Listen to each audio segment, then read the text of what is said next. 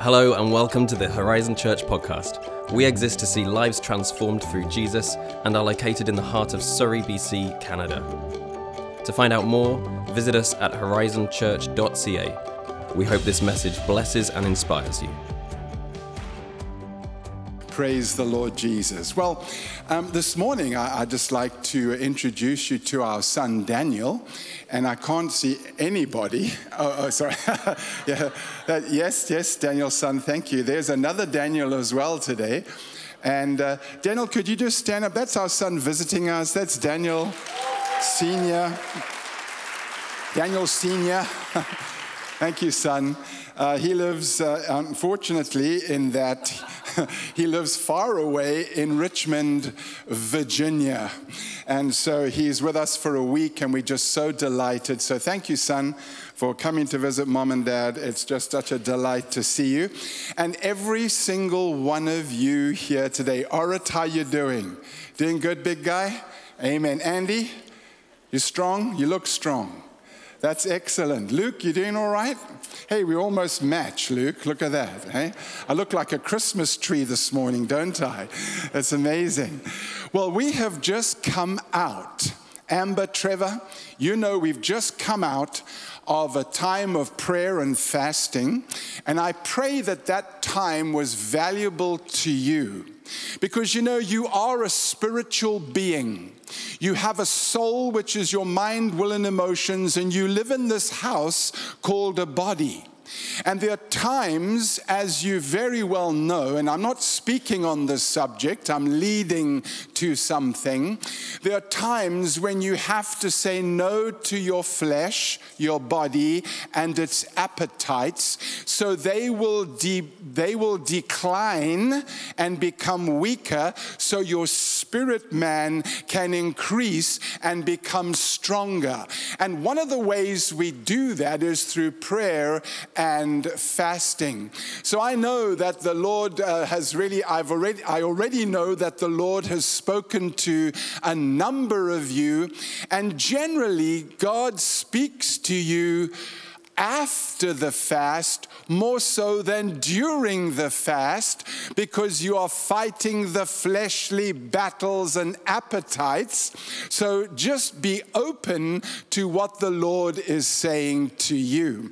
And so today, as Pastor Craig asked me to speak whilst he was away today, uh, Craig and Shanda, we bless them in the precious name of Jesus and trust that the Holy Spirit will minister to them, give them rest and a great time.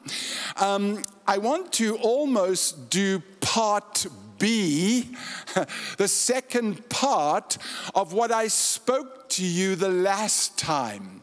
So these two sermons go together. And so if you missed the first one, you can go to YouTube, Horizon Church Surrey, click on that, and you can go and refresh yourself if you so desire. And this, I trust, will make sense to you today. It should very well. But the other half, uh, A section, will also, I trust, be a blessing to you. So this morning, we want to have a look at how worship can be a witness.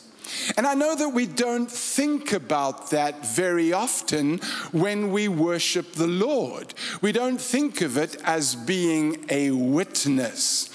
So, um, my wife and I, I want to just begin by telling you, my wife and I are very, very excited. We're very, very expectant because we are going to Yellowstone National Park this coming summer. And one of the things we've always wanted to go to Yellowstone, and one of the things we've always wanted to see because people always talk about it, is that geyser. And please, if I slip up and say Giza, um, it's just, we say Giza where I'm from, but uh, let's say geyser today because that's more Canadian, right? And we're just so excited because we're going to go to Yellowstone National Park, and there is, there is a geyser there called Old Faithful. Has anyone been and seen Old Faithful? Anyone here? All right, PB, you have. That's good. And someone over there. That's wonderful. Well, I look forward to chatting to you afterwards. So, so, so really, I've been doing some research. And um, I come to find out that Yellowstone really is a geological hotbed of uh, geysers and hot springs. And one of our first stops is going to be and to enjoy not just the scenic wilderness, but to go and have a look at this geyser known affectionately as Old Faithful. Now, Old Faithful is the most visited geyser in the park. It's not the biggest, it's not the greatest, it's not even the most beautiful of the geysers in the park, but there's one thing about this geyser it is faithful. It is faithful. And so when you go there, it will be faithful and it will spew up, etc., etc. So it's not the tallest nor the most beautiful, but it is the most faithful. Now, presently, they tell us that you can actually um, count on Old Faithful every 80 minutes, 80 minutes, it will come out of the ground. And what happened is, in my research, I have found that the national parks have actually built a boardwalk around the Giza or the geyser, and they put you know, benches on one side, you can stand on the other side. But I'm also told that if you do stand on the other side and suddenly it comes up, you get showered with water. So we're going to play it safe and go on this side where the benches are. And so it's, it's an historic thing. It's, it's, it's a wonderful, uh, uh, uh, amazing place to go and to visit. Not only that, there are some historic hotels, there are quaint.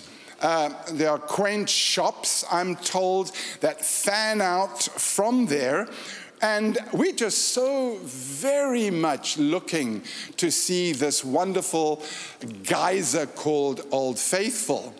And what I'm also told is that the steam rising from the opening of the earth sputters first. It's just like a sputter, like that. And then moments later, the sputtering turns into a fountain of hot water streaming up towards the heavens, going to about a hundred feet high. It's jaw dropping, it's kind of eye popping stuff. So, a sense of wonder fills everyone encircling this old faithful geyser, sending cascading water right up into the heavens. Crowds are spellbound, they're awestruck, they're mystified as the dancing water performs its magic, and then in a minute, it quietly dies down and returns to earth its water supply depleted. But in another 80 minutes, guess what? Its subterranean plumbing gets filled up again. And guess what? It then bursts forth yet again for onlookers to witness its majesty again and again and again. Onlookers display a sense of awe, almost a worship like quality as they watch this geyser do its thing. And they had witnessed something powerful.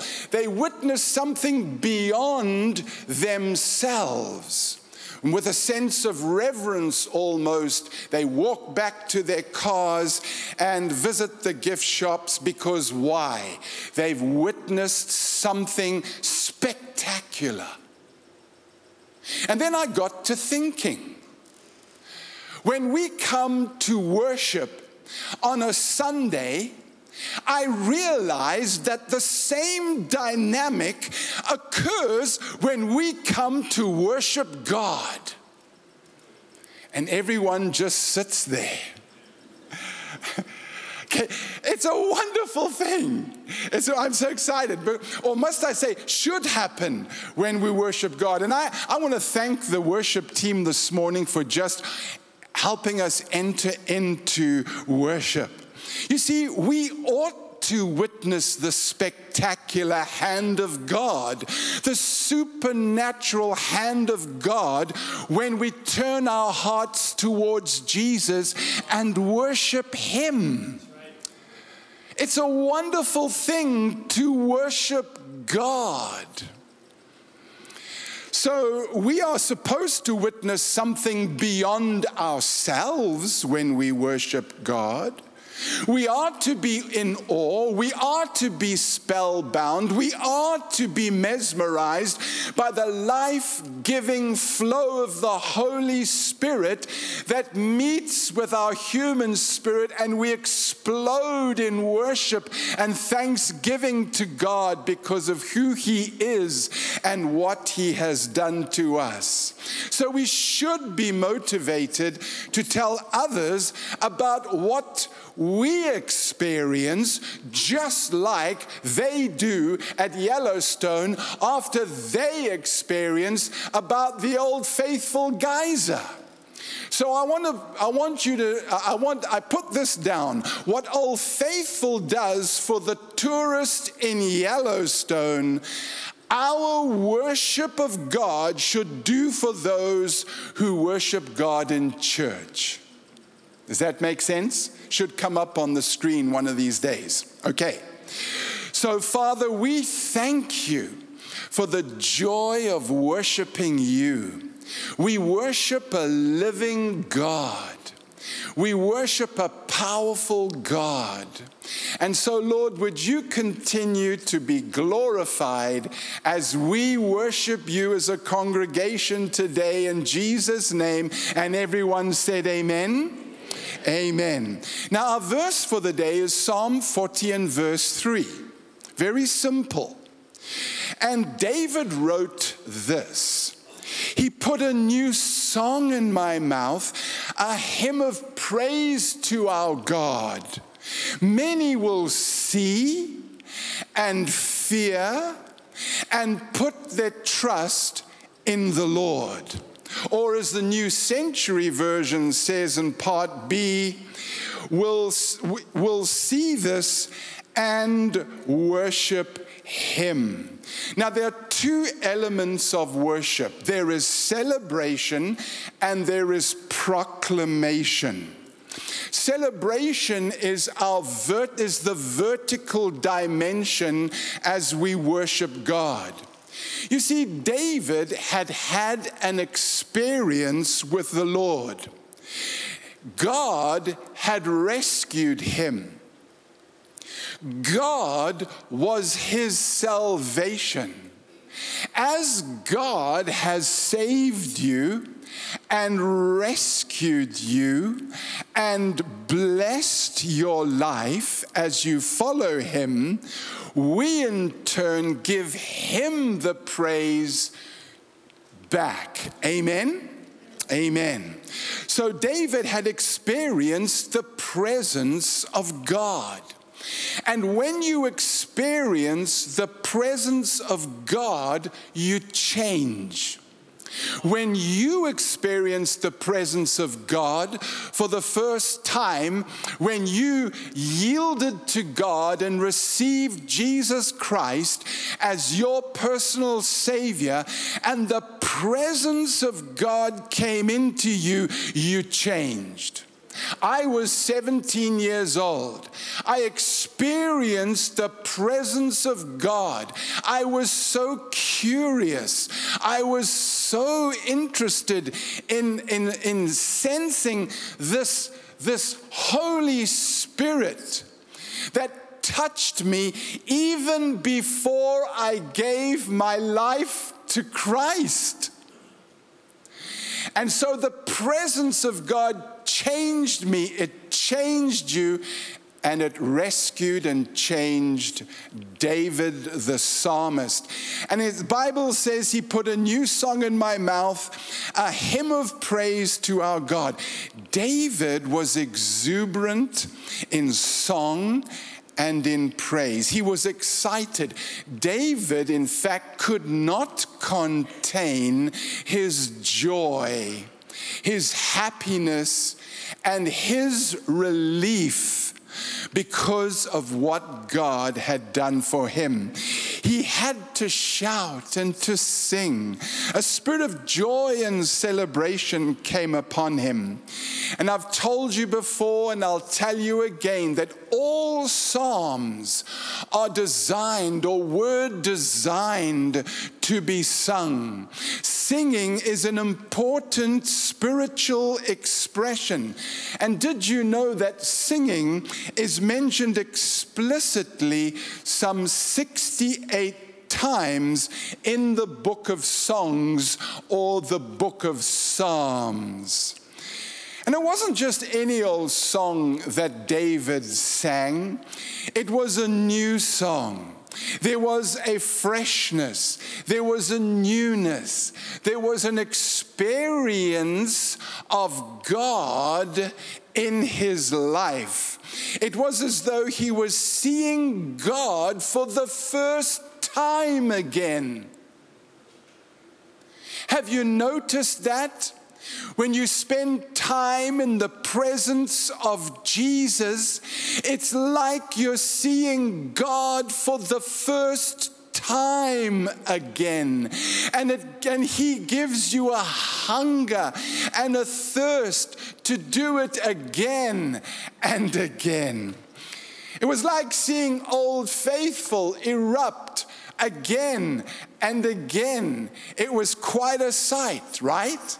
So each time one is amazed, each time one is entranced, each person wants to see it again and again and experience the presence of God again and again. And furthermore, uh, he was singing, his singing was praiseful, his singing was worship.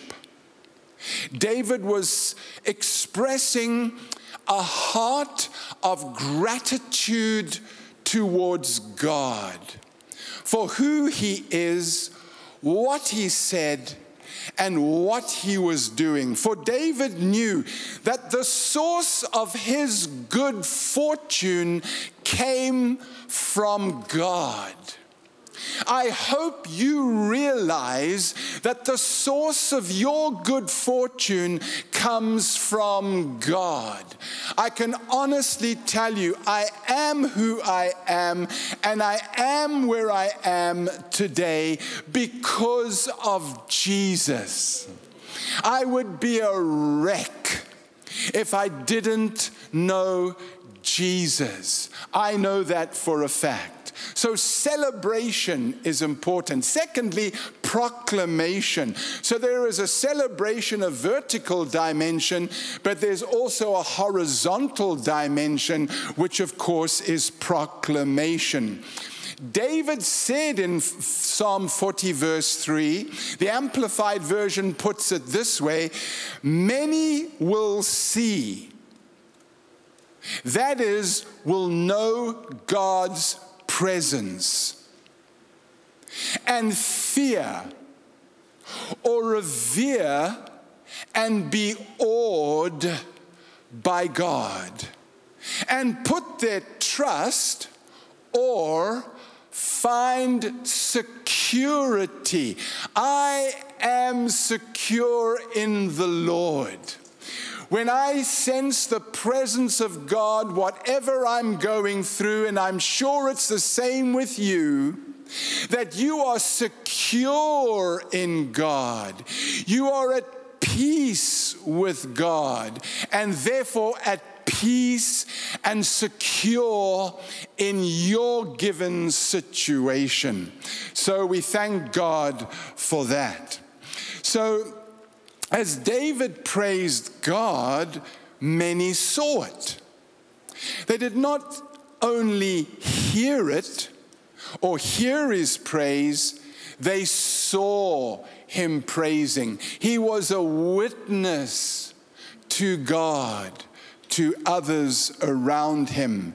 And in turn, the same security that David found in God, they too would find that security and join David in worship. You see, David's joy before the Lord was his witness. Your joy, Justin, your joy, Grace, is your witness from God to others. That's what God does, Amber, in your life because people say, Oh, my word. Haven't you heard the news? And you're so peaceful and calm. You're so different to others. And you can say, Yes, it's because I'm a Jesus man. I'm a Jesus woman. And it's the Spirit of Christ in me reaching out to you because Jesus wants to touch you. And Chris, that is exactly how God works through you. It's a wonderful, wonderful thing. I just absolutely love it. So we don't just worship at church alone because worship ought to be a constant attitude and activity for all dedicated believers in Jesus. At church, yes, of course, we worship publicly, corporately, and absolutely intentionally. Yes, we do. And when the church gathers to worship, it all always it also gathers to witness. Worship always includes witness. So when people far from God hear those people who are close to God giving heartfelt praise to God, when they see the heartfelt worship from people who are close to God, they are intrigued and they are curious. I can honestly tell you the first time I went to a youth meeting. The youth meeting that I went to, they had their arms raised, and that was a long time ago. It was the last century. And I was, I, I, I was, I was 17 years old. And I didn't really want to go. And it was in the Dawson's home in Highlands, in Salisbury. And I went in and I thought, oh, I'm in the wrong place. But then they started to worship and they raised their hands. And I thought, I'm definitely in the wrong place.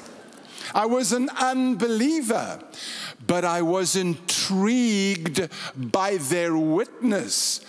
And I stood there and I stood back and I honestly saw the sincerity in their hearts and their faces. And all of a sudden, I changed my tune, I changed my thinking because they, in fact, little did I realize, Brian, they were witnessing to me. And I was touched by the Spirit of God. I didn't give my life to Jesus that week, it was four weeks later. I gave my life to Christ, but they witnessed to me every single week through worship in sincerity of heart. You know, it's a wonderful thing. There's a mystery, there's a wonder, there's a marvel about people worshiping God and if you're a visitor today and maybe this is your first time and you think, woo, these guys, wow, what's with this? What's with this? Waving our hands and going bowing down and oh my goodness. Well, I'm sure you'd be curious to know what we are doing. We are worshiping Jesus, we are glorifying God. Somebody please say amen. Amen, Wendy? That's what we're doing, right? Because we love him and he's touched our hearts. You see, sparks from the fire of our worship ignite dry hearts. the sparks of the Holy Spirit. I know you can't see them. I think that's what happened on, in Acts chapter 2 when tongues of fire, it seemed like tongues of fire came and sat upon the 120's heads, and the sparks of the Holy Spirit went across, and 3,000 people were born again and affected and infected by the Holy Spirit at the end of the day. Woo! So, actually, sparks fly when we worship Jesus. In that, the sparks from the fire of our worship, excuse me, I'm getting a bit excited. Am I too loud? I'm just kind of like getting into this, okay, because it's in my heart. And sparks from the fire of our worship ignite dry hearts, causing them to sing a new song and seek to praise God. That was me. That was Mike. I'm glad you didn't know that, Mike. There's two products of worship. Two products of worship. You say, Mike, well, what can I learn from Psalm 40, verse 3? Well, I want you to know something that throughout the Bible, there is a close and vibrant relationship between worship and witness. And it's reflected in two ways. Are you ready? People far from God are drawn to God, are drawn to Christ through worship. And people close to God are compelled by God to share Jesus after worship. I want to say that again.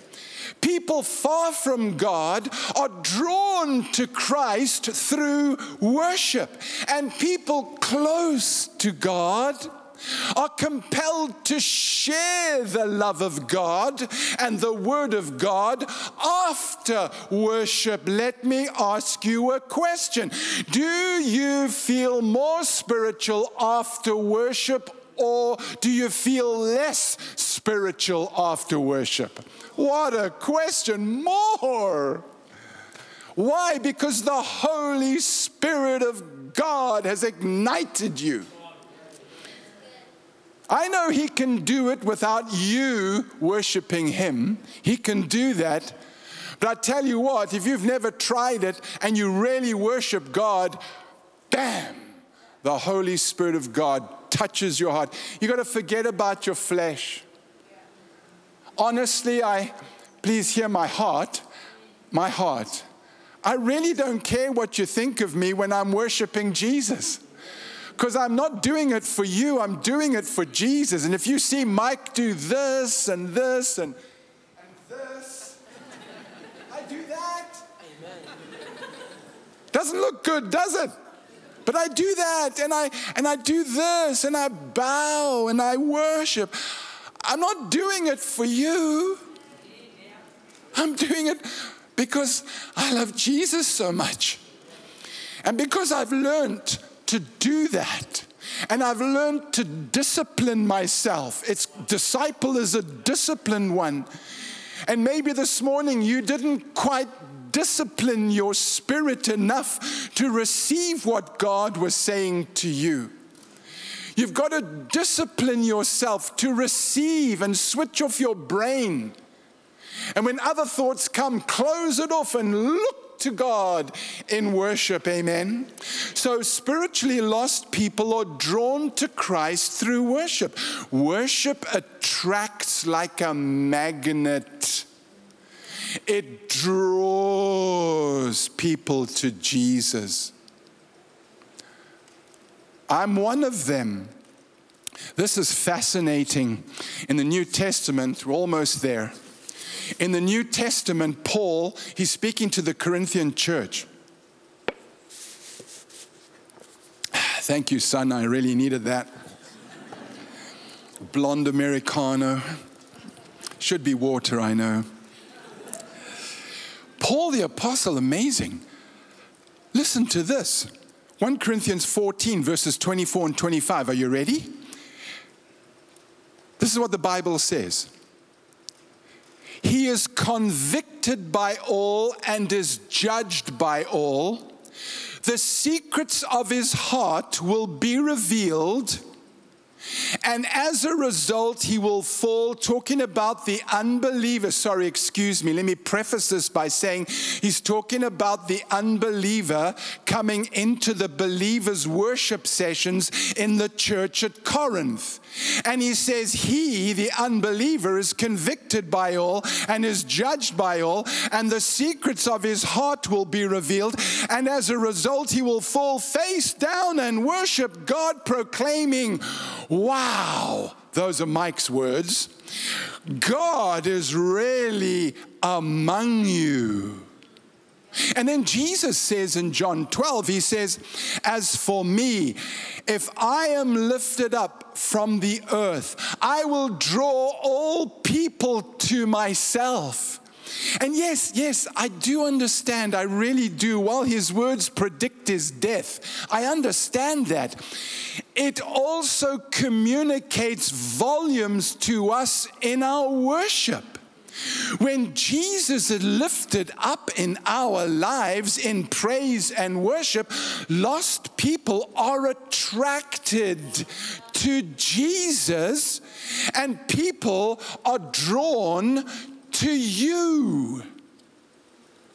That's why they'll come to you and say, Wow, you are so different. What is it about you? And as I told you, you can then say, Well, it's Jesus in me. So David cited evangelistic attraction of honest worship. In Psalm 57, verse 9, David says, I will praise you, Lord, amongst the nations, among the peoples. I will sing praises to you among the nations. You see, when God's people experience the presence of God, when they meet God, engaging their heart, their lives change, and consequently, lost people are drawn into God's presence. Amen. It was William Booth, actually, the founder of the Salvation Army, who used to say if a church was on fire for God, people for miles around would come and watch it burn. To paraphrase our brother Booth, if believers experience the fire of God's worship, then the lost would be drawn to God like a moth to the flames. My friends, I want you to know something, and this, this blew my mind. When I, I well, it did, but I, I kind of figured it anyway. But I just want to tell you did you know that more people are won to Christ by sensing God's presence than by all of our apologetic arguments combined. They want to see the real thing. Honestly, in all of our 45 years of ministry, very, very few people, if any, are converted to Christ on a purely intellectual ground, an intellectual base. It's when they are touched by the Holy Spirit and God does it and changes them. So we need to, some say, oh, we need to have revival again. Well, I would say this I would suggest that what we really need is we need the power of worship that attracts people to the Savior. That's what we need. And that's why I'm speaking today on this topic, because it's in keeping with what the Holy Spirit has been doing and saying to us through prayer and fasting over the last three Sundays. It's a wonderful thing. And spiritually saved people are sent out to share Christ after worship. So, through worship, lost people are drawn to Christ. And at the same time, you and I, believers in Christ, feel the tug, the urge, the compelling force of God to tell others about Him. I want to end with these scriptures. I'm not going to read them. First of all, I just want to say, in, with these scriptures that I've recorded here for you, a quick review of the Bible reveals a definite correlation between people encountering God through worship and the effect it has on their lives to share Christ. Isaiah 6. You see, Isaiah, he was commissioned to go and speak to his people only after he saw the Lord in worship. Interesting, isn't it? Isaiah saw, Isaiah heard, and then Isaiah responded. If he had not entered into worship, he could have possibly missed the calling of God upon his life. What about Matthew, the Great Commission? You do know that the Great Commission is the church's heartbeat for existence. We thoroughly believe in the Great Commission in this place. But the Great Commission was given following what? A time of worship. The disciples saw Jesus and they worshiped Jesus. Shouldn't that be our response too? But here's the point. It was in that context of worship that these men received God's clear clarion call to go with the Word of God into the entire world and represent Jesus. Could I ask the band to come up, please? What about Acts chapter 2? Well, you could say that the 120 of them were singing a new song because they were singing and praying in the Spirit. And the result was that many put their trust in the Lord, at least 3,000 at the end of the day. What happened? The disciples worshiped. People heard. People saw.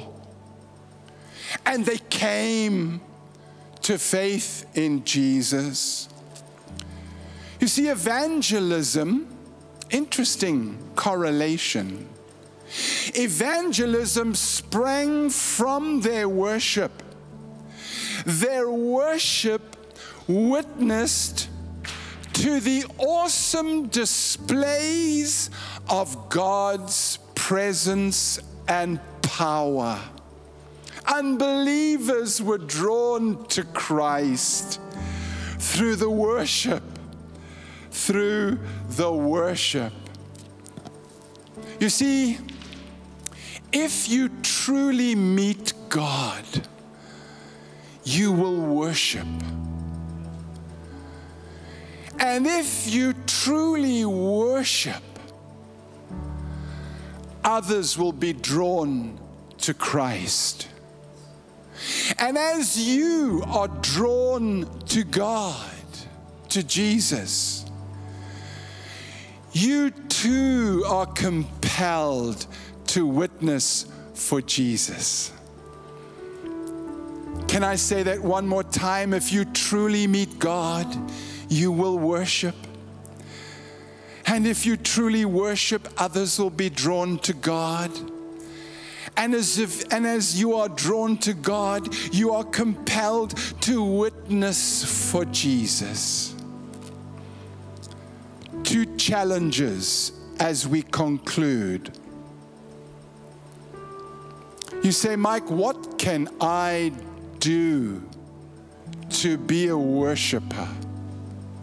I would say this Firstly, you can do what's done in Yellowstone National Park. It's really in my mind, isn't it? What? What do you mean? Find a good seat every Sunday, every week. Find a good seat in the house of worship. And get here on time so you can quieten your heart before God.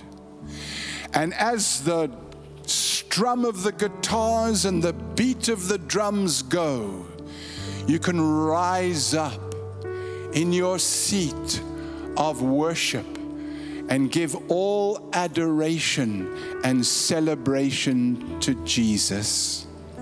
And secondly, I would say this that you need to lay aside your troubles.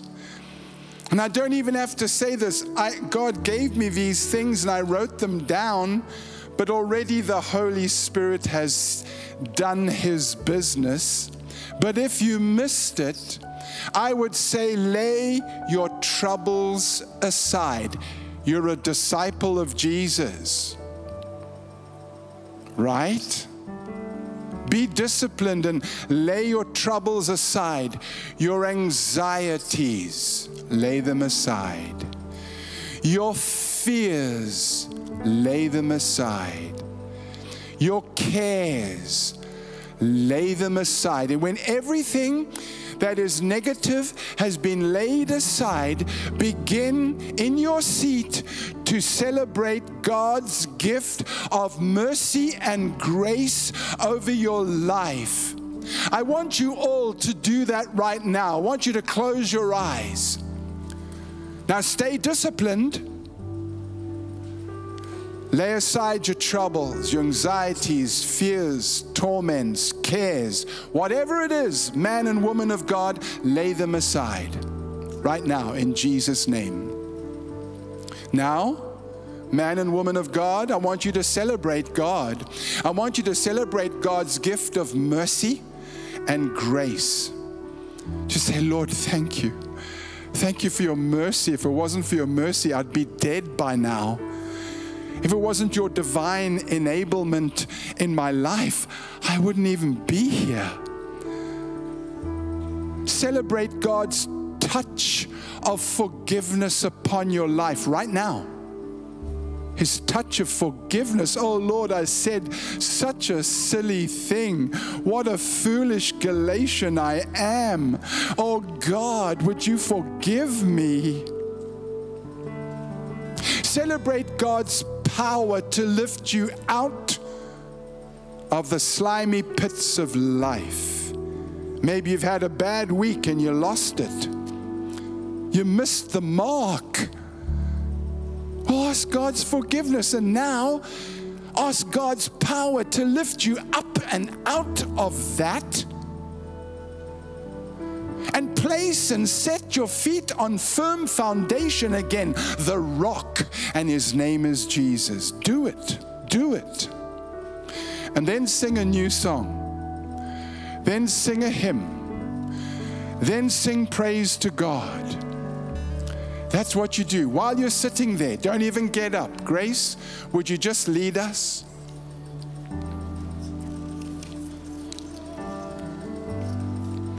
Thank you, Lord. Just worship Him. Don't stay disciplined just for a minute or two.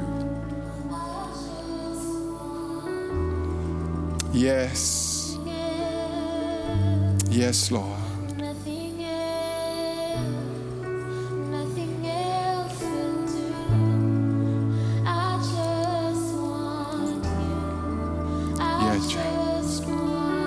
Yes, Lord, we just want you. Now you start to sing this. I just want you. I just want you. I just want you. Picture Jesus. You're singing to Jesus.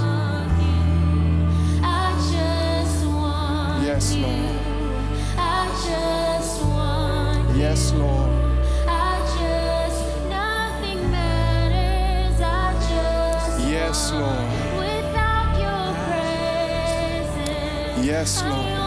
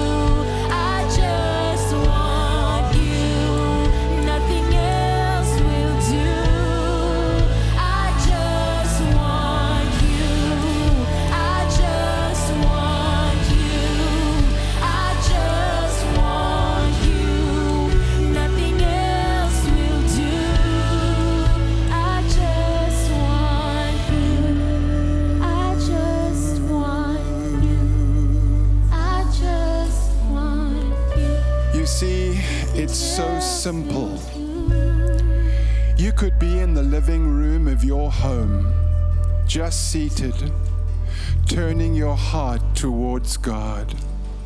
And you can begin to just worship in a simple sentence. You can open the book of Psalms, the book of songs, and start just worshiping a very simple melody. And the Holy Spirit of God will come in your living room, in your home. Now, Father in heaven, thank you for your word.